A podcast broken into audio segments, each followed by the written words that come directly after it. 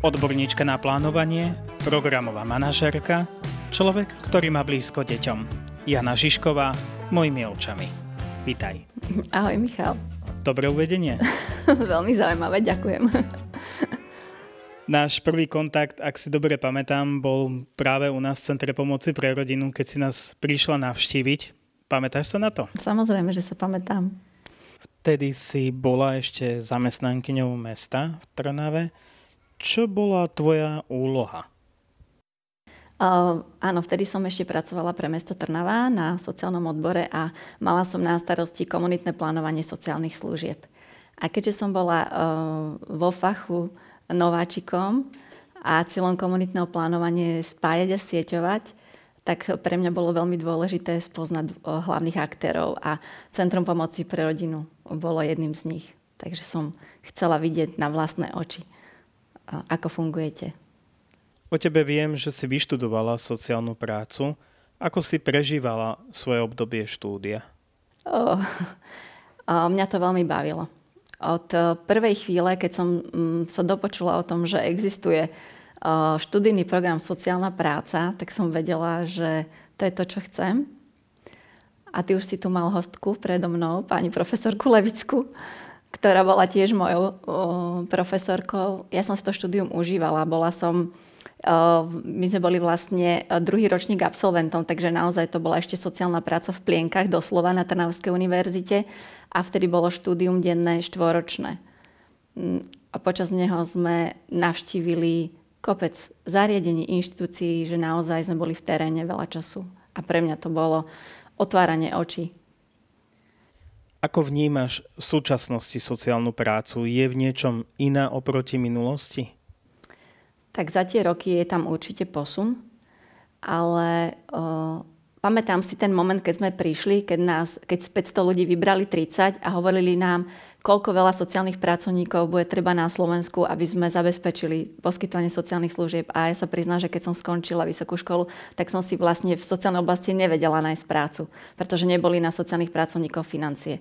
Takže som veľa, veľa rokov bola vlastne úplne mimo sociálnej oblasti. A teraz vidím, že e, mali pravdu, pretože tých sociálnych pracovníkov naozaj treba. Ale stále sú e, není dostatočne zaplatení a e, ne, nemá tá, tá pracovná pozícia taký vysoký kredit. Ale posun určite je, pretože e, veľa, veľa, e, veľa odborníkov nám vlastne medzi tým vyrástlo a naozaj sa skvalitnili vlastne aj metódy práce. Čo rada robíš, keď nič nerobíš? Málo kedy nič nerobím. Ale keď mám naozaj voľno, tak milujem chodiť do prírody s, mojimi, s mojimi chlapmi, s mojou rodinou. Mám dvoch synov a e, manžela a berieme našu labradorku. Takže to je pre mňa ten čas, kedy naozaj vypínam a naberám energiu a tiež milujem čítať knihy. Už si trošku načrtla, kde vlastne pracuješ, tak skús nám možno popísať, kde si teraz. Ja som po 20 rokoch v samozpráve prešla, ako sa hovorí, že na druhú stranu do neziskového sektora. Veľa som vlastne vďaka komunitnému plánovaniu spolupracovala s ľuďmi z neziskového sektora a videla som, že ma to tým smerom ťaha. A, takže teraz pracujem vlastne pre nadáciu Pontis, ktorá je obrovskou nadáciou a naozaj v tom neziskovom sektore je veľmi známa. A v rámci vlastne nadácie riešime veľa oblastí, jedno z nich je práve vzdelávanie. A Pontis ma chytil preto, že uh, sídli v Bratislave, ale rozhodli sa v Trnave uh, robiť veľmi zaujímavý uh, projekt vzdelávania detí, ktorý bol, ale je teda zameraný hlavne aj na podporu detí zo sociálne znevýhodneného prostredia. A tým ma získali, pretože ja milujem Trnavu, som lokál patriot, žijem tu a bola som veľmi rada, že budem môcť byť pri zrode nejakého projektu, ktorý mu bude môcť pomáhať vlastne deťom z Trnavy. Takže robím vlastne v tomto programe e, takú programovú manažerku.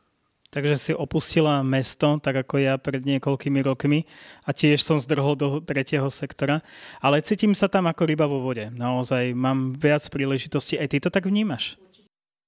V prvom rade ja som tam našla úžasných ľudí, ktorí sú rovnako zapálení ako ja a veci, ktoré predtým mm, boli možno problémom alebo ktoré ma stali strašne veľa energie, teraz idú ako keby samé, že naozaj sme tam ľudia na jednej vlne a to je, to je základ a ideme jedným smerom. Vieme, čo je náš cieľ a robíme veľmi konkrétne a konštruktívne kroky na to, aby sme sa tam dostali. Ako je jasné, že samozpráva je vždy spojená s byrokraciou, hierarchickým vedením, ale tu naozaj v tom neziskovom sektore na mnohé takéto administratívne veci ani nie je čas, lebo naozaj sa snažíme tam riešiť o, také tie palčivé problémy. A vzdelávanie, hlavne prístup vzdelávaniu, o, rovnaký pre všetky deti, to je obrovská výzva. A to nám ukázala aj pandémia. Takže ja som momentálne veľmi rada, že môžem byť tam, kde som.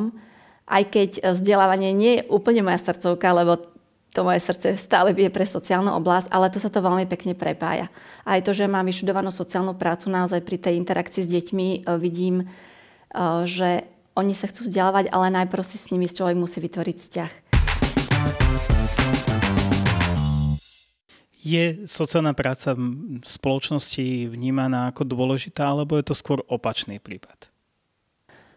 Um, neviem, že či to môžeme takto posúdiť. Z môjho uhla pohľadu um, myslím si, že uh, ten význam narastá, ale stále nie je úplne uh, docenená. Lebo naozaj ten sociálny pracovník, najmä keď, keď príde do interakcie s klientom vo včasnom štádiu, tak dokáže pomôcť zachrániť veľmi veľa. A toto je niečo, čo keby sme si možno uvedomili aj na tej vládnej úrovni, že investovať do prevencie, lebo tá je nesmierne dôležitá, a nerobiť až potom nejaké riešenie následkov dopadov, je to o mnoho lácnejšie a hlavne pomôžeme tomu klientovi včas, pretože už potom ho zbierať z dna po 20 rokoch na ulici, to už, to už nie je to práve. Ja som si o tebe zistil, že robíš komunitný plán sociálnych služieb v Piešťanoch. Ako si sa k tomu dostala? Opäť. ja keď som sa takou veľkou obklkou dostala v samozpráve ku komunitnému plánovaniu sociálnych služieb, tak ja som vtedy pochopila, že, že ja som bola stvorená pre tú prácu. Lebo mám vyštudovanú teda sociálnu prácu, ale robila som na tom meste úplne iné veci, ale prešla som cez projektový manažment, cez komunikáciu, cez organizáciu podujatí, až som sa dostala k strategickému plánovaniu. A potom už bol iba krôčik k tomu, že existuje nejaký komunitný plán sociálnych služieb. A ja som všetky tie, tie moje skúsenosti za predošlé obdobie a tie teoretické vedomosti sociálnej oblasti dok, e, dokázala zrazu nejakým zázračným spôsobom spojiť a neskutočne ma tá práca chytila. Takže aj keď som v istom momente vlastne skončila e, prácu pre mesto, vedela som, že toto je niečo, kde by som sa rada e, vlastne realizovala aj v budúcnosti. A s mestom Piešťany, e, ešte keď som bola na meste, sme rozbiehali službu včasnej intervencie, takže som e, ponúkla vlastne pomoc mestu a oni ju prijali. Takže pomáham im robiť komunitný plán sociálnych služieb a je to pre mňa e, super opäť skúsenosť, lebo to je veľmi živý proces, kreatívny proces. Aj keď sa vždy moje kolegy smejú, keď im poviem, že pre mňa je tvorba komunitného plánu neskutočne kreatívna, tvorivá práca a teším sa, že tam môžem byť a že ich môžem tých, týmto procesom sprevádzať. Skúsme divákom vysvetliť, čo je komunitný plán sociálnych služieb, na čo slúži aký je prínos takéhoto plánu pre širokú verejnosť. Komunitný plán sociálnych služieb je strategický dokument. To už nie je dosť odstrašujúco. Ale ak sa dobre spraví, ak sa spraví postivo, tak je to úžasný nástroj, prostredníctvom ktorého môžeme plánovať sociálne služby. Na jednej strane nám, uh, nám no, samozprávam spracovanie komunitného plánu ukladá zákon, takže je tu také niečo, že áno, musí to byť spravené. Ale uh, dá sa spraviť naozaj poctivo, formou participácie, kedy zahrňame do procesu všetkých dôležitých aktérov, takže to sú samozprávy, poskytovateľia sociálnych služieb, mimovládne organizácie a hlavne občania. Keď sa robí komunitný plán dobre, zistíme, aká je situácia v oblasti sociálnych služieb, a práve v tom komunitnom pláne sa pomenujú problémy a potreby rôznych cieľových skupín a nastaví sa tá cesta, že kam sa chceme dostať v oblasti poskytovania sociálnych služieb. Takže dobrý komunitný plán dokáže potom viesť e, tú samozprávu a celé mesto smerom k skvalitneniu sociálnych služieb. Keď napríklad dneska vidíme, že máme nedostatočné kapacity, neviem, v zariadení pre seniorov, komunitnom pláne vieme nastaviť aktivity, že sa vytvorí aj nové zariadenie a vďaka tomu dokážeme poskytnúť sociálne služby širšiemu spektru občanov, ľuďom. Rada sa bavíš? Jasné, keď je čas. Na čom najradšej sa zabávaš? keď nebola korona, tak sme mali raz za rok sme chodievame s manželom a s priateľmi na ples, tak to je taký môj priestor na vybláznenie sa, lebo teda na diskotéky to už nie. Ale uh, občas treba, ako sa hovorí, že, že otvoriť ventil a vypustiť paru. Ale ja skôr um, vnímam tú zábavu v tom zmysle, že uvoľniť sa. Uvoľniť sa s priateľmi, s kamoškami na káve. To samozrejme, že to teraz bude top téma, keď sa konečne otvoria terasy. Takže to je aj pre mňa zábava, také uvoľnenie sa a možnosť byť s ľuďmi, ktorých mám rada. Takže ťa skôr vnímam ako extrovertku, ako introvertku? Určite.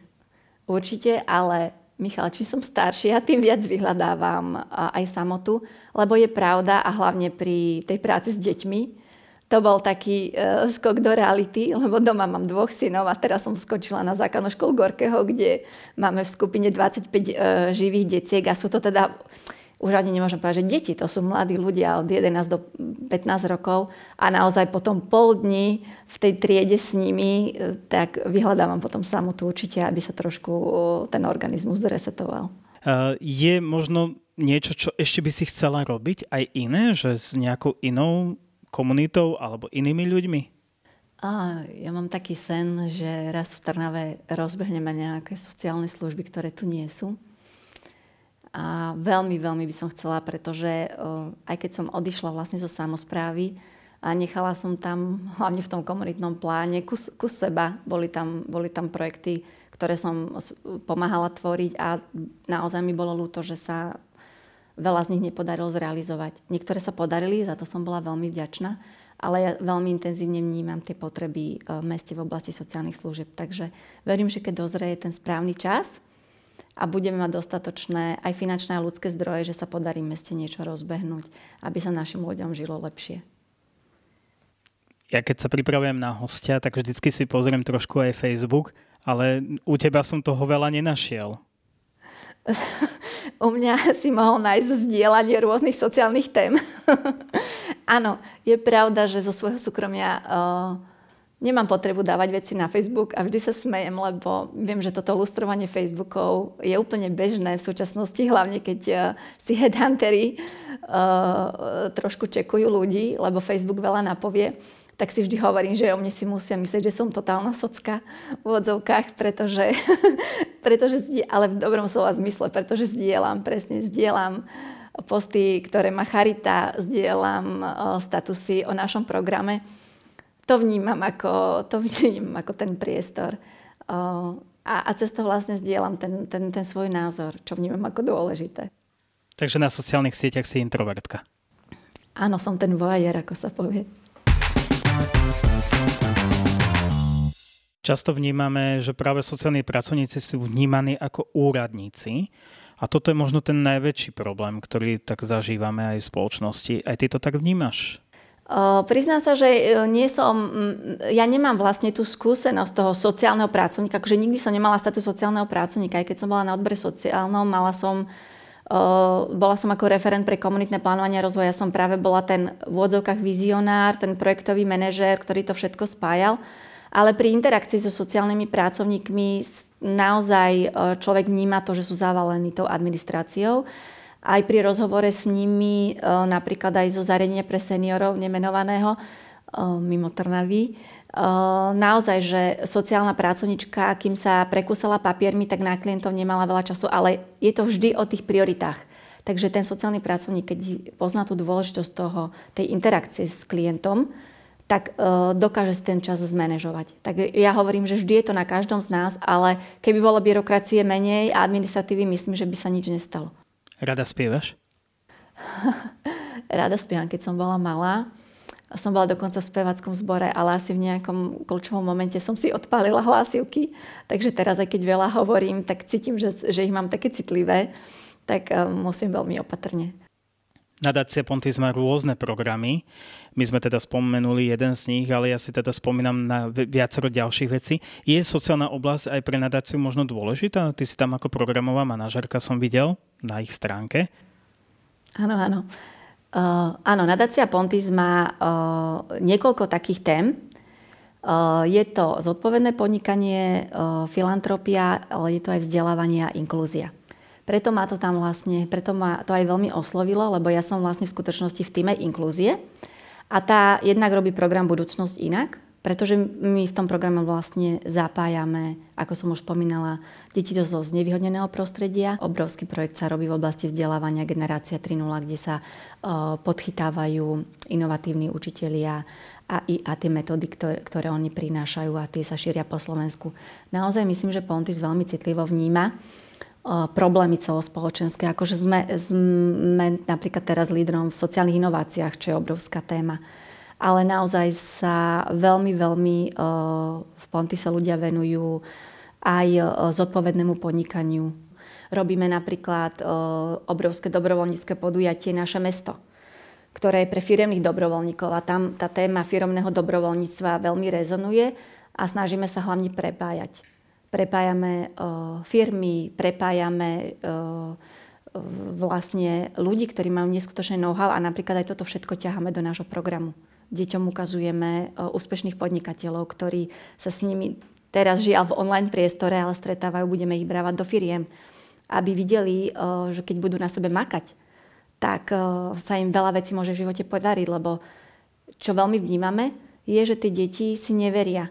Oni častokrát počúvajú doma aj v škole, ako im veci nejdú, ako sú nešikovní, a my im zrazu v programe ukážeme, treba na hostovi, ktorý sa prizná, že začiatky mal veľmi ťažké a sám sa vytrápil, že keď chcú a keď sa budú vzdelávať, tak môžu dokázať veľmi veľa. Teraz práve po pandémii, ak teda už skončí, sa budú ukazovať veľké problémy aj v rodinách. Ako to ty vidíš? Najprv cez seba, ako teším sa, že moja rodina to ustála, ale verím a naozaj si myslím, že veľa rodín túto ťažkú situáciu nemuselo ustať. Najmä pokiaľ živiteľia rodín prišli o prácu. Veď toľko prevádzok sa zatvorilo. Naozaj my sme boli tí šťastní, že sme mohli pracovať z domu a je mi neskutočne ľúto, že veľa ľudí, aj ktorí mali napríklad rozbehnutý biznis, a boli podnikatelia, ktorí trávili 24 hodín denne na to, aby ho rozbehli a teraz sa im celý biznis zrúcal. A z tých štúdí, čo som čítala, nám neskutočne stúplo treba z depresiu u detí, u mladých ľudí. Um, toto sú všetko dôsledky, ktoré um, neviem, ako zvládneme a ja sa obávam, keďže z toho, čo sledujem, mám pocit, že všetci stále riešime len testovanie a akými testami a termín otvárania škôl, ale neriešime uh, to, čo bude potom.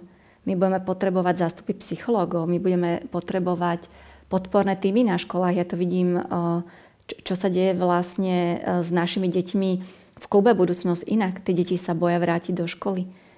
A, a, a žiaľ, až na poslednú chvíľu začali vychádzať usmernenia zo strany ministerstva školstva, ako sa pripraví na návrat detí. Lebo jedna vec je, že dieťa prejde cez vstupnú bránu a bude mať negatívny test a bude bez teploty, ale druhá vec je ošetriť tú jeho psychickú stránku.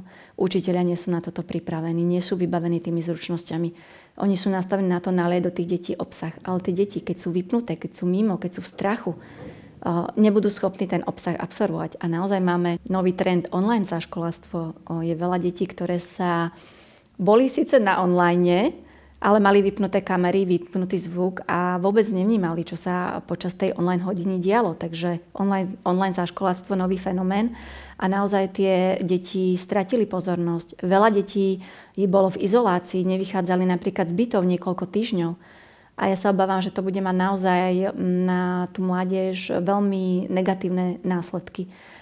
A nie som si istá, že školy majú dostatočné podporné týmy na to, aby túto situáciu zvládli. Kde vidíš tu sociálneho pracovníka? Ten sociálny pracovník je práve ten, ktorý môže prepájať tú školu s tým domácim prostredím. Ono je pravda, my sme na základnej škole Gorkého a tam je osvietená pani riaditeľka a je tam vytvorený aj ten podporný tím. Majú psychológa, špeciálneho pedagóga, majú pedagogických asistentov, čo je výborné. Ale na ten počet detí, ktoré majú zo znevýhodneného prostredia, tak je to nedostatok. Ale povedzme si, že teraz budú potrebovať podporu aj deti z normálnych rodín, no z normálnych, bežných, tak, aby som sa vyjadrila. A tieto detičky zo znevýhodneného prostredia ju budú potrebovať dvojnásobne. Ja ti veľmi pekne ďakujem, že si prijala moje pozvanie a že si priniesla naozaj veľmi pekné myšlienky a prajem ti všetko dobré a hlavne veľa zdaru pri tvojej práci.